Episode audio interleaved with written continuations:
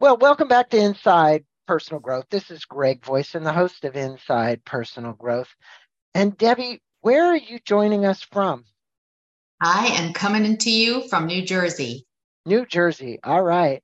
Good old New Jersey. Mm-hmm. And it looks like from the back window that things there today are pretty nice outside. Absolutely. So it's a pleasure to have you on Inside Personal Growth and be a guest. I saw your video with Jack Canfield at your website uh, who's been on our show many times. And this is a topic that all my listeners around personal growth are going to want to listen to uh, because it's a recurring thing. But this is your memoir, this book. And the book is called On Second Thought Maybe I Can. Can you hold up a copy of that? Absolutely. There you go. And this is Debbie's first book, right, Debbie? It sure is the first of many to come. Okay.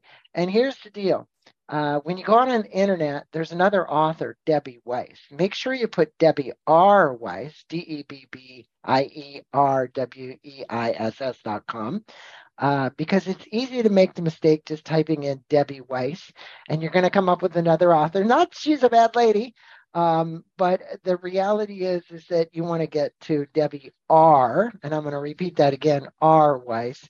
And Debbie, I'm going to let our listeners know just a tad bit about you. Uh, like many of us, Debbie grew up with those programs and beliefs in her life um, that you're not enough. Um, she had an upbringing and experience that way.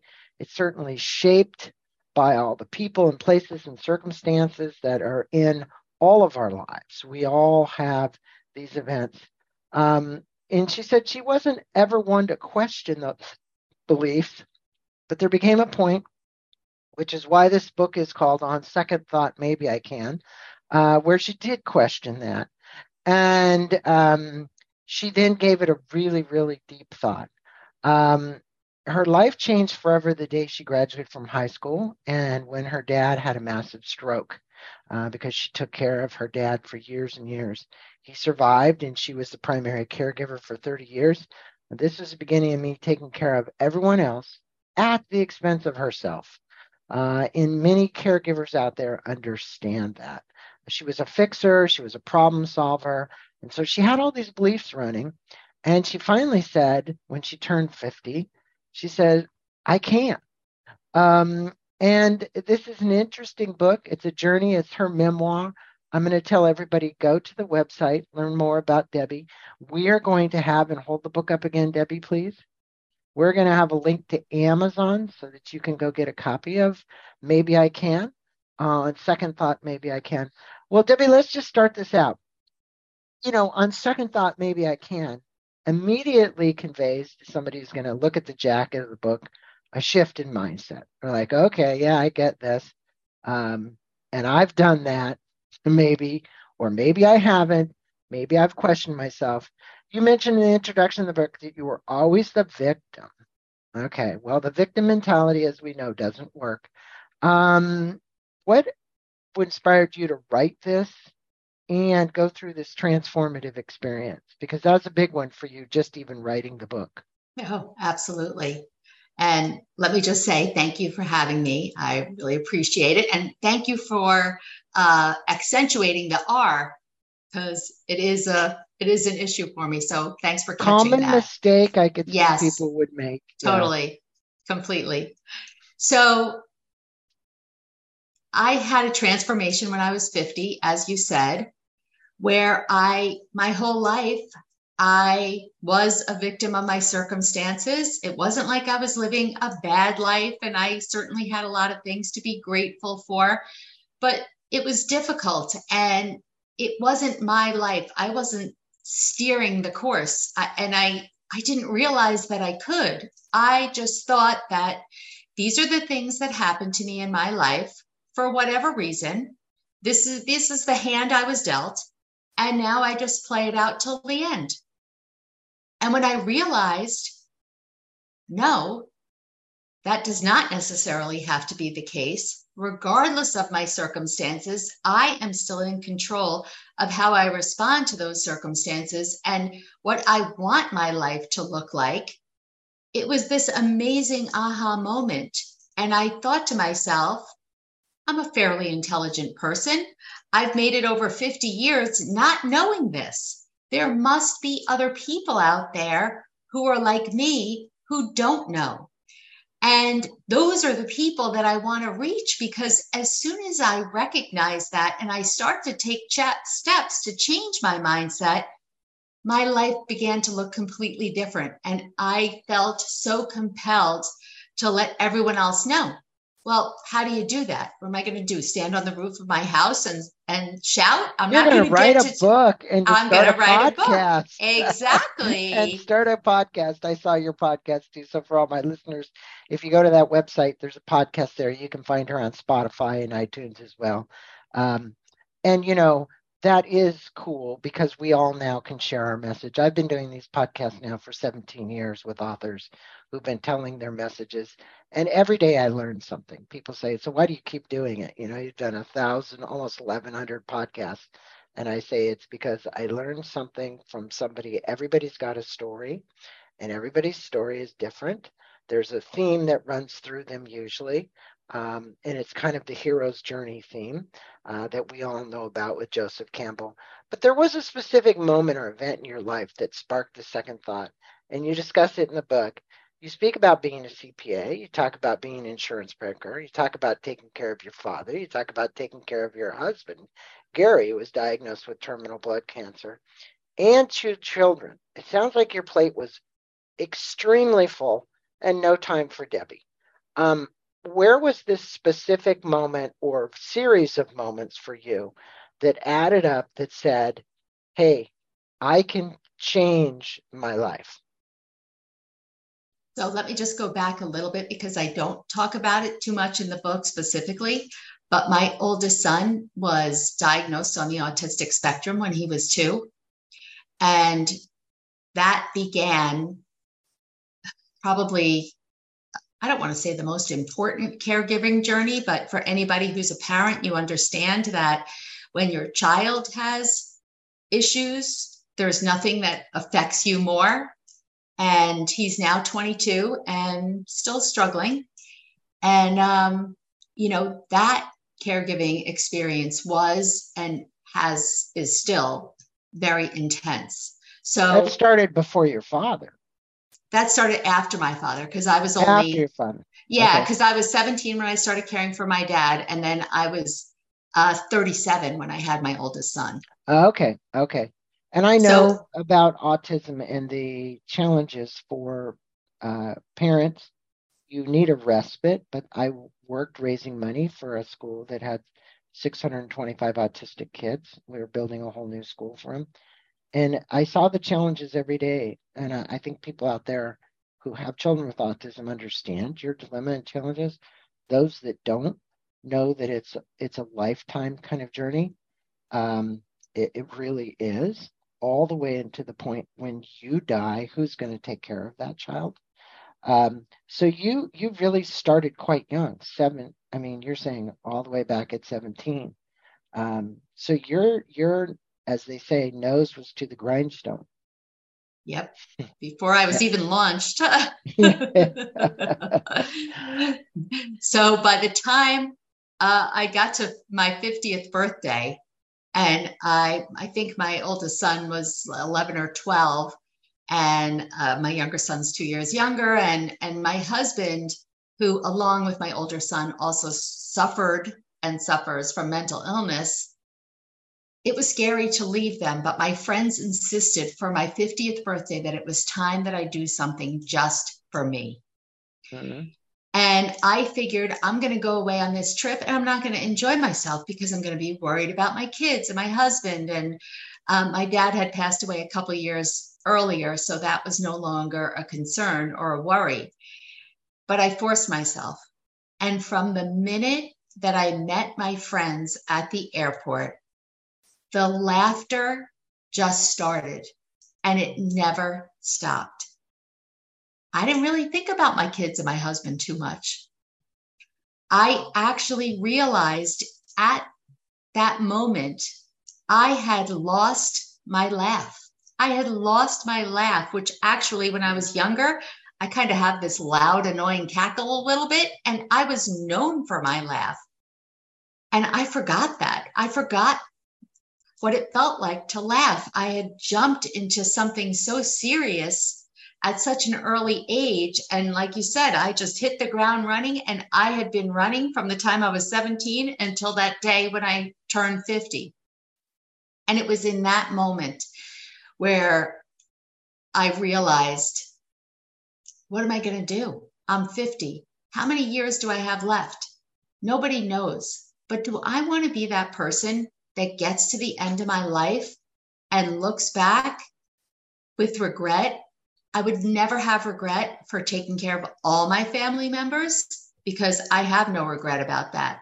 My regret well, that's would be where that's the point for you where insecurity and doubt became confidence. And you know, throughout your book, you guide readers to transition from doubt to a space of possibility and self belief. And we know that if we don't love ourselves, it's very hard to love somebody else, right? That's 101 message from all of personal growth stuff. And it it's not, you know, self-nurturing and care is so important. And I can't hardly imagine how many years you went without that. Um, you state that you wanted to share with people who were out there becoming. They wanted to become something more um, and still becoming. What is the core beliefs that have to change for people for them to get this? To say, okay, I woke up, right? I had an epiphany, an aha moment. Maybe it didn't happen in one moment, it was over a series of a lot of moments, but the point is that they could wake up and do what you've done, right? Um, what would you tell people? What what was like this key emotion for you that really took you across the finish line? Belief. Belief and conviction that it was possible. I think like when you approach anything, it can feel like a mountain and breaking it down into small steps and not putting so much pressure on yourself. You're not going to change your life. You know, oh, I just decided I'm going to change my life. Oh, tomorrow it looks completely different, right? It's baby steps. There's so many different areas of our life. And and that's why you say, yeah, becoming. I'm still becoming. And I think we all are still becoming, right? We never get to the point where we have completely evolved. That's what life is. That's what life's journey is about but I think belief and, um, like you said, loving yourself and believing in yourself. And it all starts with your thoughts. Yeah. Well, I mean, everybody out there understands that we've been programmed since uh, up till around the age of seven. The programs get slotted in. We keep replaying those programs whether you watched this happen in your own household, meaning as a child, you wrote a lot about your childhood. Discuss some of the common barriers people face when trying to change this mindset, uh, because they do, and you did. Let's face it, 50 years old. Um, that you address in this work in the book. Speak about one of them for you was weight being one of those barriers. The other one was finding a guy to love. I mean, it was reality as you went through all this dating stuff and the, guys from high school and you know turning your house into as what you called it kind of like a brothel which was kind of really interesting. But the point was is that you were seeking something. Let's put it this way. You were seeking something. The weight was an issue. You said your rest of your family was skinny and you weren't um, and you, you could never figure it out. Your brother was skinny, your dad was skinny, everybody was skinny except you. And you almost felt I read it and I was like, you almost felt like you were tagged the the the weirdo in the family, right? Um, that's the way I read into it. I don't know if that's true, but tell people how to kind of discuss these common barriers in mindset and how they would work out of them. Well, first, let me say it's not easy because they are ingrained in us, right? And you talk about my weight, which is, you know, I'm I'm going to be 60 in a few weeks, and it's it's still an issue. And actually, just the other day, I was talking to my friend about this story when, well, seven years ago, we were in Jamaica on a girls' trip for another friend's 50th birthday. And we were at the, uh, a little like cove in a beach. And these guys came up who were like in their late 20s and early 30s and drinking and stuff.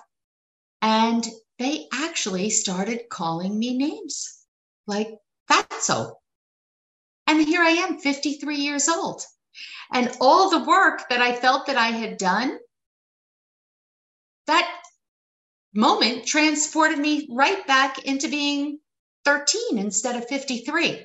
Mm-hmm. So it's it's an ongoing process and I I think instead of focusing on all of, you know, look, undoing all of these limiting beliefs, therapy is very helpful. Yourself, how did you free yourself, Debbie, from that emotional body? You know, the work that's out there people speak about is the emotional body. It carries almost like this DNA. So, look, you were carrying this weight thing for a long time, but you love yourself more now than you ever have. Absolutely. You have written this book if you didn't. So you had to have overcome uh, that emotional body about those guys on the beach that called you fat. So um, now they could probably call you fat. So even though you're not, and it wouldn't have the same charge you following me? In other words, I do. I do. I guess I'm I guess I'm being honest and saying it would still bother me. I hate to admit it. It would ah. still bother me. And that's that's where, you know, the work um I need further further work because for me that is something that has been a constant from the moment that I was born and it's hard to it's hard to undo that. But I think what's changed is that I realize that's just not who I am.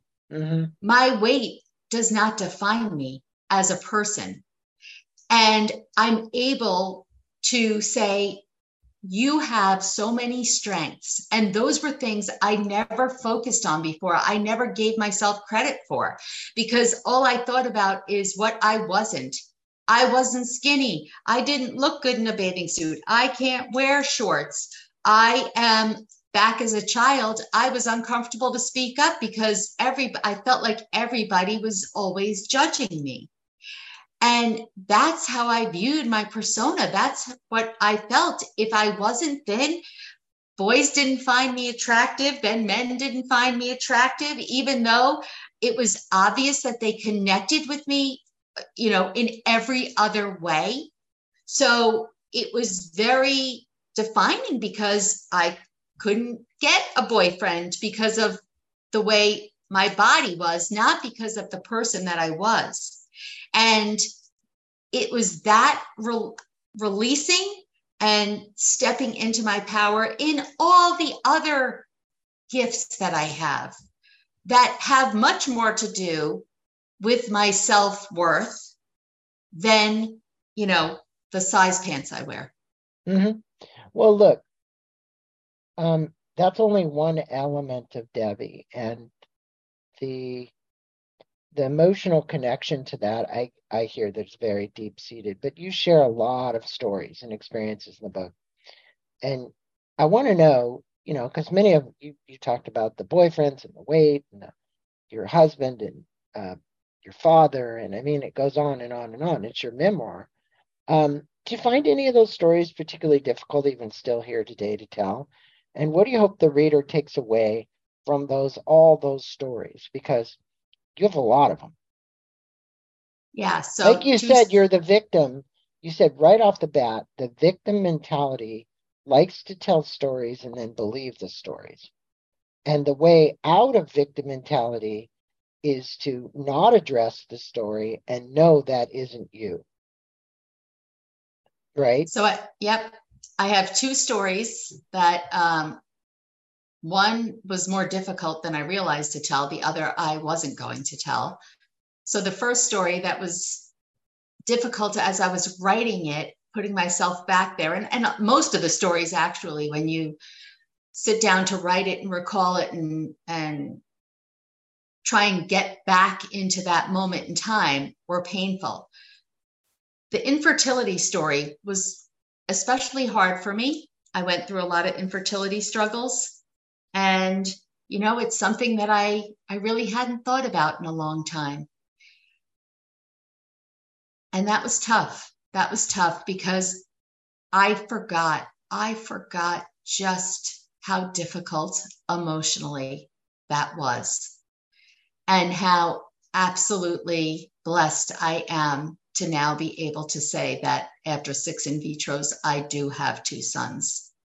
Um, so that was a difficult story for me to tell, not to share, because I feel it's very important to share that with other people so that they know they're not alone. I mean, so many of the stories, like you said, there's so many different themes because there have been di- different themes in my life. But there was one story that when I originally laid out the stories I was going to tell, this was not a part of it. And I realized that if I really was doing what I, if I was going to do what I set out to do, I had to be completely honest and even share a part of me that very, very few people knew. I think only one person knew before I came out with the story, and it was about money. And it was about the shame I felt over how deeply into debt and into trouble I had gotten myself with into you know with money and and so much of the shame was because of my background like you said earlier i i am a cpa i haven't practiced in almost 30 years but i am. And i am an insurance agent and you know numbers are my thing but i i let my life circumstances dictate and made some very poor decisions with money. And it was i was very i am and was very embarrassed. But each time I talk about it and the fact that I share it, I know that it's connecting to other people who feel the same way that I do. And that's why I had to tell it. Well, that's so vulnerable of you. And I think for many of the listeners, you know, these stories about vulnerability with money, uh, you're you're being able to become pregnant, are, are common stories. You know, the challenge is society puts a stigma on the money one. They put a stigma on the fertility one. Um, and not only the bigger world doing that, then it's all the people around you who then start questioning who is Debbie? How did Debbie get into this position or whatever? And we know that these are all uh, what I want to call around your beliefs, as you say. It's the belief that I hold about money. It's a belief and an emotion that I hold around infertility. Beyond the individual, how do you believe a shift from the I can't to maybe I can impacts relationships, communities, and even workplaces? Because that's a big one. That's it's a it's a big shift to go to I can versus I can't. Uh, that I can't mentality is around victim. Someone else always did it to me. I always tell people on the show if you think somebody else who you're going to marry or be in a relationship with is here to make you happy, you're 100% wrong. It's only one person's going to make you happy, and that's you, that you're happy. Uh, don't expect anyone outside of yourself to actually do these things for you. Don't have an expectation of that. So, what would you say to shift from the I can't to maybe I can? And I'd probably say, if I took out the word maybe, I'd say I can. absolutely. Absolutely. So, I added into the title, or the title is on second thought, dot, dot, dot, maybe I can for a reason. I had lived my life. Anytime anything new was presented to me, it could have been something as small, and I wrote about it at the end of the book as, oh, do you uh, want to learn how to knit? Nope, I can't do that. I can't do that. I'm not crafty. I'm not handy. I'm not this. I'm not that. anytime anything, either somebody presenting it to me or even a thought going through my head, like, oh, I wonder if I can do such and such, right away, it was, nope, I can't do that. And I have a million reasons run through my head why I can't do that. And most of them are fear based, but I'm not realizing that. Then I would stop. That's it. Done. I can't. Next.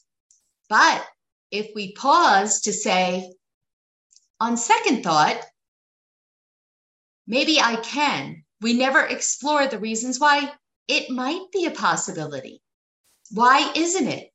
Mm-hmm. If you look back to think of all the things that you've accomplished that you thought you couldn't do in the past, we need to draw on that. And instead of just stopping at all the reasons, excuses, lies that we tell ourselves, we need to pause, take a beat, and move on to yes, maybe I can. Or better yet, I can.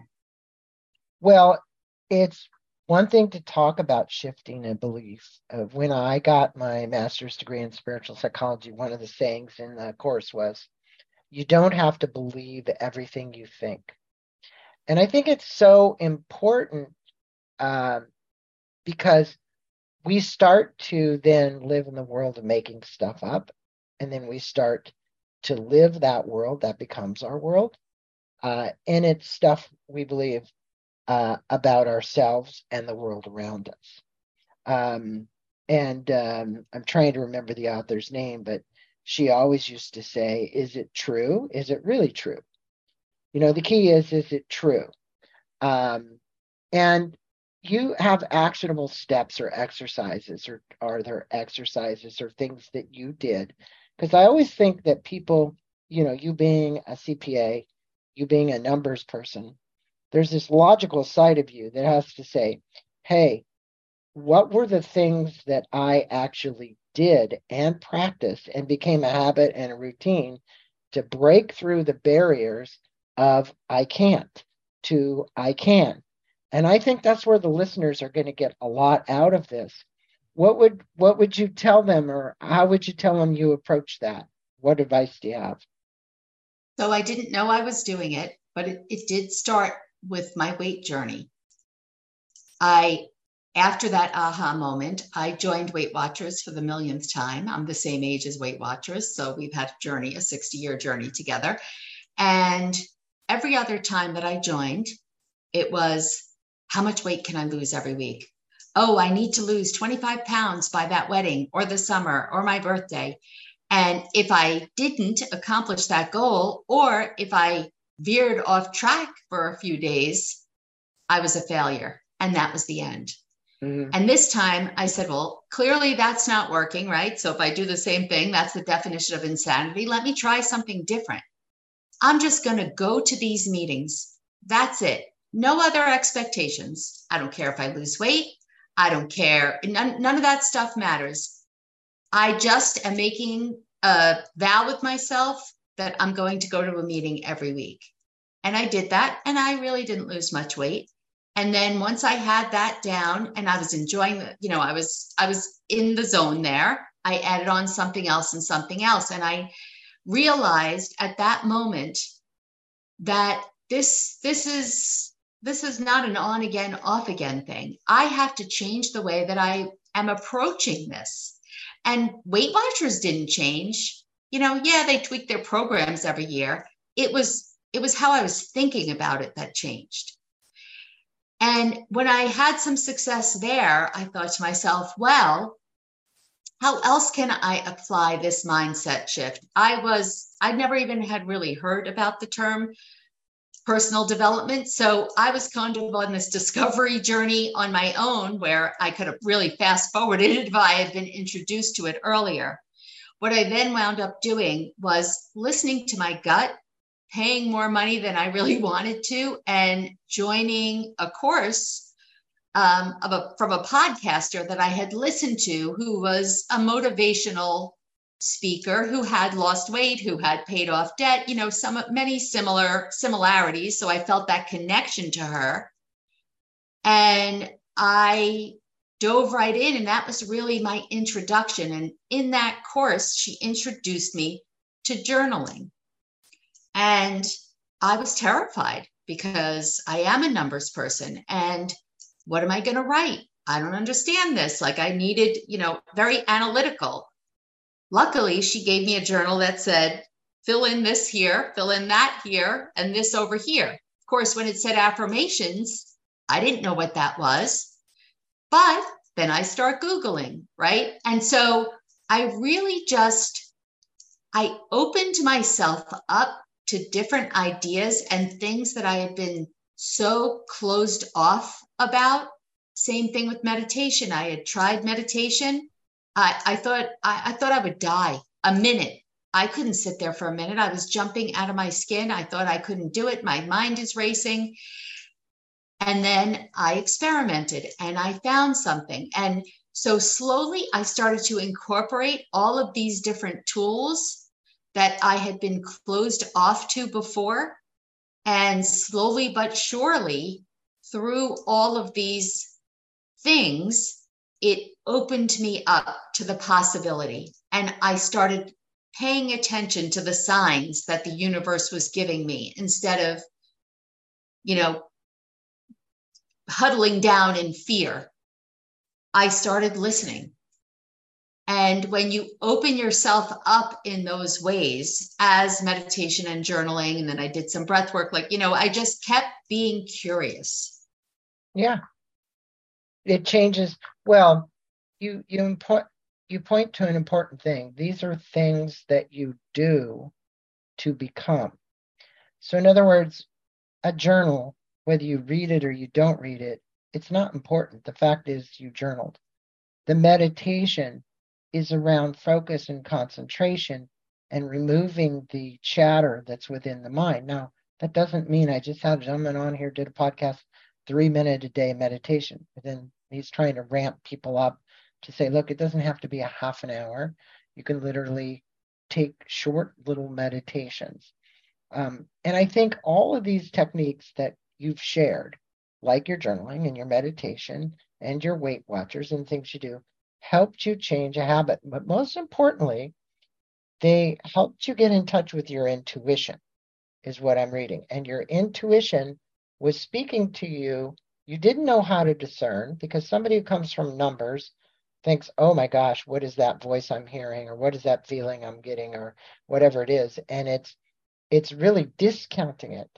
You finally opened up to hear it and then act upon it and I'm going to tell everybody out there that this book is about a memoir of somebody who woke up to an intuitive thought, feeling, and then started trusting it and then started acting on it, whatever that might be for you. So once somebody embraces the maybe I can perspective, what would be your advice for their subsequent journey of personal growth? Because, hey, if I can get there, do you have any advice for that? well, I think where is there? You know, it, it's just, I think that's probably where I am now. I'm just, now that I'm tapping into these things, I just want to know more. I just want to learn more. I want to see what else is out there. I shut myself off to the world basically for over 50 years. Hey, I don't mm-hmm. know how much time I have left, but from now on, I'm going to live each day to the fullest. And now you when I wake you just up, turned 60, is that right? Almost. Almost. A little less 59. than three weeks to go. Okay.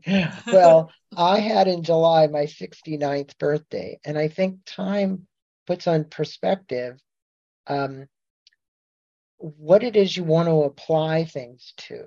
In other words, for much of our life, we're doing things, and they're not silly. They're just things because we don't know any different. But once you have a knowing, you really want to apply yourself to things that can be significant, that can make a difference.